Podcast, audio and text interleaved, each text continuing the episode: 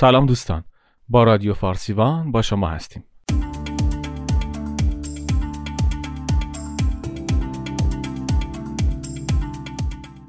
در این قسمت کتاب هنر شفاف اندیشیدن رو معرفی می‌کنیم.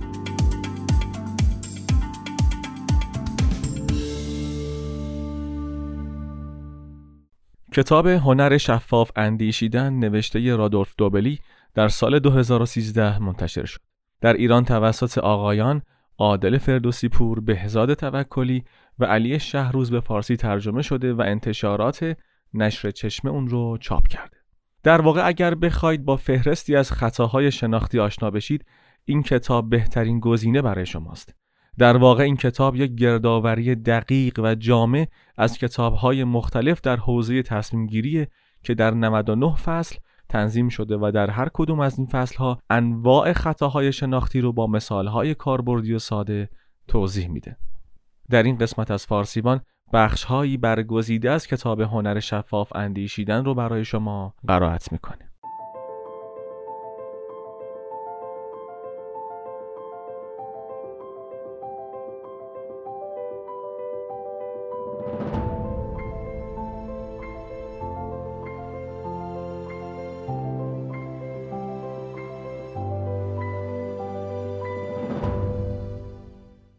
آیا دانشگاه هاروارد شما رو باهوشتر جلوه میده؟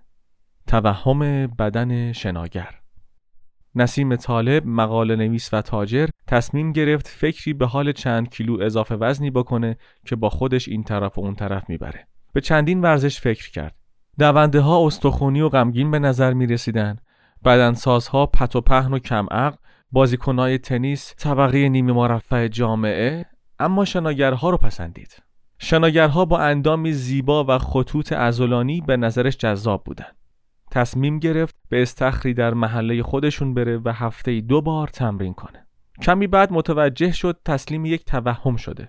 شناگرای حرفه‌ای به خاطر شدت تمریناتشون ازولانی و خوش ترکیب نمیشن بلکه به خاطر اندام مستعد و مناسبشونه که نتیجه می‌گیرن و به شناگرای برتر تبدیل میشن. فرم کلی بدن اونها یکی از دلایل انتخابشونه به همین ترتیب دختران و زنانی که در عکس ها و فیلم های تبلیغات لوازم آرایش شرکت می‌کنن به این توهم دامن می‌زنن که استفاده از مارک عالی لوازم آرایش اونها را اینطور زیبا و جذاب کرده در صورتی که اونها به خاطر زیبای ذاتیشون انتخاب شدن.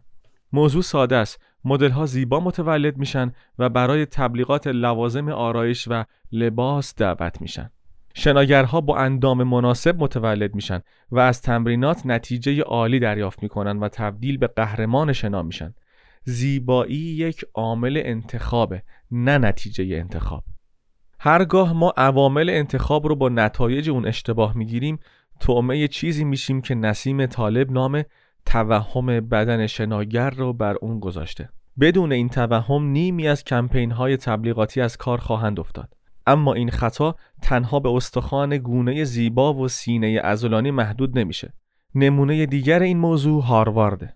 دانشگاهی که به عنوان یکی از برترین دانشگاه های جهان مطرح شده.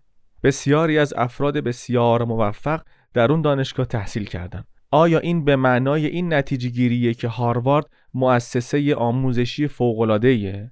ما نمی‌دونیم شاید دانشگاه ضعیفی باشه اما می‌دونیم هاروارد در پذیرش دانشجو سختگیره و صرفا دانشجویان نخبه رو میپذیره. من این موضوع رو در دانشگاه سنت گالن سوئیس از نزدیک مشاهده کردم. مشهوره که دانشگاه سنت گالن یکی از ده دانشگاه برتر اقتصادی در قاره اروپا است. اما درس هایی که اونجا تدریس میشه بسیار متوسط بودن. چیزی مشابه مواد درسی بسیاری از دانشگاه های دیگر اروپایی. اما افراد مشهور، مدیران، بانکداران، مشاوران اقتصادی برجسته و اقتصاددانان زیادی از سنت گالن بیرون اومدن.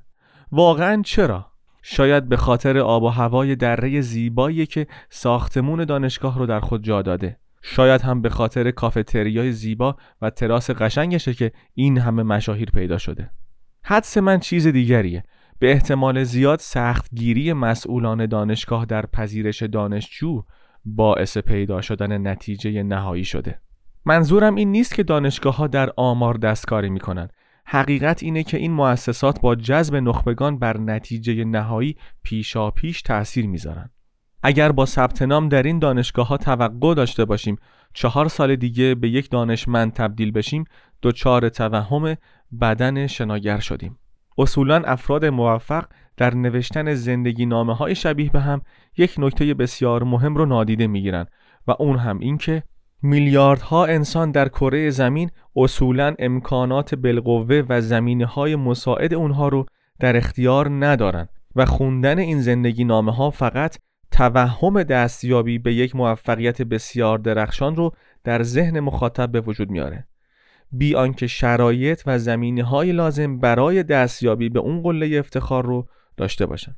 پس قبل از اینکه کاری شروع کنی مجری تلویزیون شدن، بازیگری، ورزش قهرمانی، تأسیس کارخانه، مدل زیبایی و هر حرکت سعودی دیگری مقابل آینه توقف کن با دقت به خودت نگاه کن و نسبت به اون چه که می‌بینی با خودت صادق باش.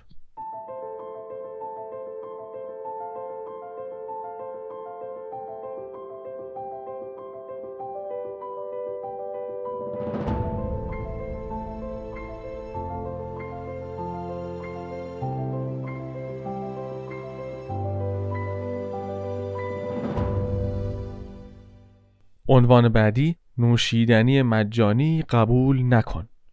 تقابل.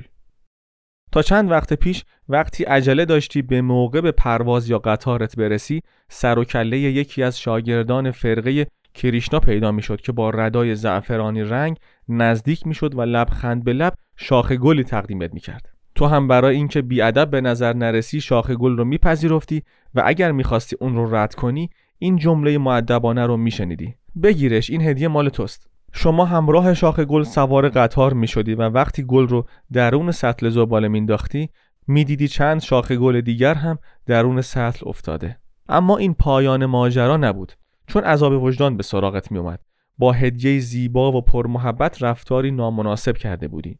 چند وقت بعد که یکی دیگه از پیروان کریشنا به سراغت می اومد و طلب کمک می کرد احتمالاً پاسخ مثبت دریافت می کرد اسکناسی تقدیم می‌شد و پاسخ اون شاخ گل داده شده بود. این موضوع چنان فراگیر شده بود که بیشتر فرودگاه های جهان ورود شاگردان این فرقه رو ممنوع اعلام کرده بودند. رابرت چالدینی روانشناس علت موفقیت این گروه و سایر کمپین ها رو این گونه بیان می‌کنه. این موضوع تقابل نام داره. مردم وقتی مغروز کسی باشند بسیار معذبن و جایی که فرصت ایجاد میشه اغلب با پرداخت پول یا یک خرید کوچک بدهی خودشون رو پرداخت می‌کنن. بسیاری از نهادهای غیر دولتی و سازمانها و تشکلهای مردم نهاد از همین شیوه استفاده می‌کنن. اول بده بعد بستون. مثلا همین هفته گذشته سازمان حفاظت از محیط زیست پاکتی پر از کارت پستال برام فرستاد. مناظری زیبا و بکر از طبیعت که تماشاشون فوق العاده جذاب بود. یادداشتی در کنار کارت ها بود که نوشته بود من چه به شرکت اونها کمک بکنم یا نه این کارت های زیبا هدیه است و به عنوان یادگاری تقدیم شما شده. متوجه ترفند زیرکانه اونها شدم. باید از بیرحمی خودم کمک می گرفتم و اون کارت پستال های زیبا رو از خودم دور می کردم چون یک دام بود. این ترفند در زمان باستان هم به کار گرفته می شد. فرض کن تو انسانی قارنشین هستی و یک روز با خوششانسی زیاد گوزنی شکار کردی. معلومه که بعد از سیر شدن 100 کیلو گوشت لذیذ در اختیار داری که امکان انبار کردنش موجود نیست. پس به دوستان و دیگر انسانهای قارنشین خبر میدی با تو هم سفره بشن و از شکار نظیر لذت ببرن. اما در حقیقت داری از ترفند تقابل استفاده می‌کنی چرا که این توقع در وجودت کاشته میشه که به زودی اونها هم شکار خوبی گیرشون میاد و تقریبا مجبورن تو رو برای خوردن گوشت شکار دعوت کنن. میشه گفت شکم دوستانت نقش یخچال رو بازی می‌کنه. تقابل کاملا منفی نیست. تقابل یکی از راه های مدیریت ریسک و یک راه مطمئن برای ادامه بقاست. به وسیله تقابل افرادی که هیچ ربطی به هم ندارن از منافع مشترک بهره می‌گیرن و امنیت اجتماعی بالاتری مییابند. بدون قانون تقابل ادامه زندگی بشر وجود نمی داشت و تاکنون نه تنها انسان بلکه حیوانات هم منقرض شده بودند. موضوع سوء استفاده از این قانونه. پس اگر هنگام خرید در فروشگاه کسی سراغت اومد و خواهش کرد تکه پنیر امتحان کنی و یا یک جرعه نوشیدنی مجانی بنوشی پیشنهادش رو رد کن مگر اینکه بخوای یخچالت رو پر کنی از محصولاتی که خودت انتخاب نکردی و حتی به دردت هم نمی‌خوره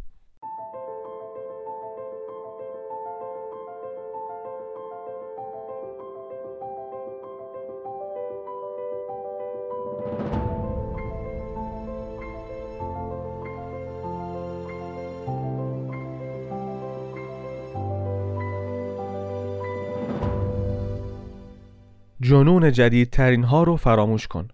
جنون نوگرایی. پنجاه سال پیش گمان زنی برای شناختن جهان نیم قرن آینده فراوون بود. مجلات مصور، کتاب ها، روزنامه ها، فیلم ها از جهان سال 2020 تصویری نیمه فضایی و جذاب ارائه می کردن. بزرگ راه های شش طبقه آسمان خراش های 500 متری بناهای نقره‌ای و شیشه‌ای خودروهایی که فقط با نور خورشید شارژ میشن. غذاها تماما تبدیل به قرص ها و کپسول های کوچک چند گرمی شده. نان و کلوچه و قصابی رو فقط در کشورهای فقیر میشه دید. سفرهای فضایی آنچنان معمول شده که بسیاری از ثروتمندان تعطیلات سال نو رو به ایستگاه کریسمس در کره ماه میرن. قطارهایی که با سرعت صوت طول و عرض قاره رو طی می‌کنن. بچه دار شدن سنتی منتفی شده. و هر زوج فرزندانش رو از روی کاتالوگ انتخاب و به وسیله داروهای علم ژنتیک به دست میاره. اما یه لحظه صبر کن. به اطرافت نگاهی بنداز. پنجاه سال گذشت و حالا ما تقویم سال 2020 رو مقابل خودمون داریم. دنیا هیچ شباعتی به اون تصاویر تخیلی نداره. من روی یک صندلی نشستم که توسط مصریان باستان اختراع شده. لیوانی که به دست دارم و قهوهم رو آروم آروم می نوشم قدیمی تره احتمالا از اختراع لیوان ده هزار سال گذشته. ایده اولیه کفشی که همگی به پا داریم مربوط به عصر یخمندانه. کتابخونهمون از چوب درست شده. یکی از قدیمی ترین مساله جهان. وقت صرف شام از قاشق و چنگال استفاده می کنیم به گمانم عین این قاشق و چنگال در روم باستان استفاده می شده این مثال ها بی پایان به نظر می رسن. اما چرا؟ دلیلش منطق کارآمد اختراعات و ابتکارات بشریه. هر چقدر زمان بگذره و دنیا با تحولات علمی دیگرگون بشه بسیاری از دستاوردهای صنعتی و فکری انسان همچنان در صحنه باقی میمونه. شاید با ظاهری اندک متفاوت تولید بشن.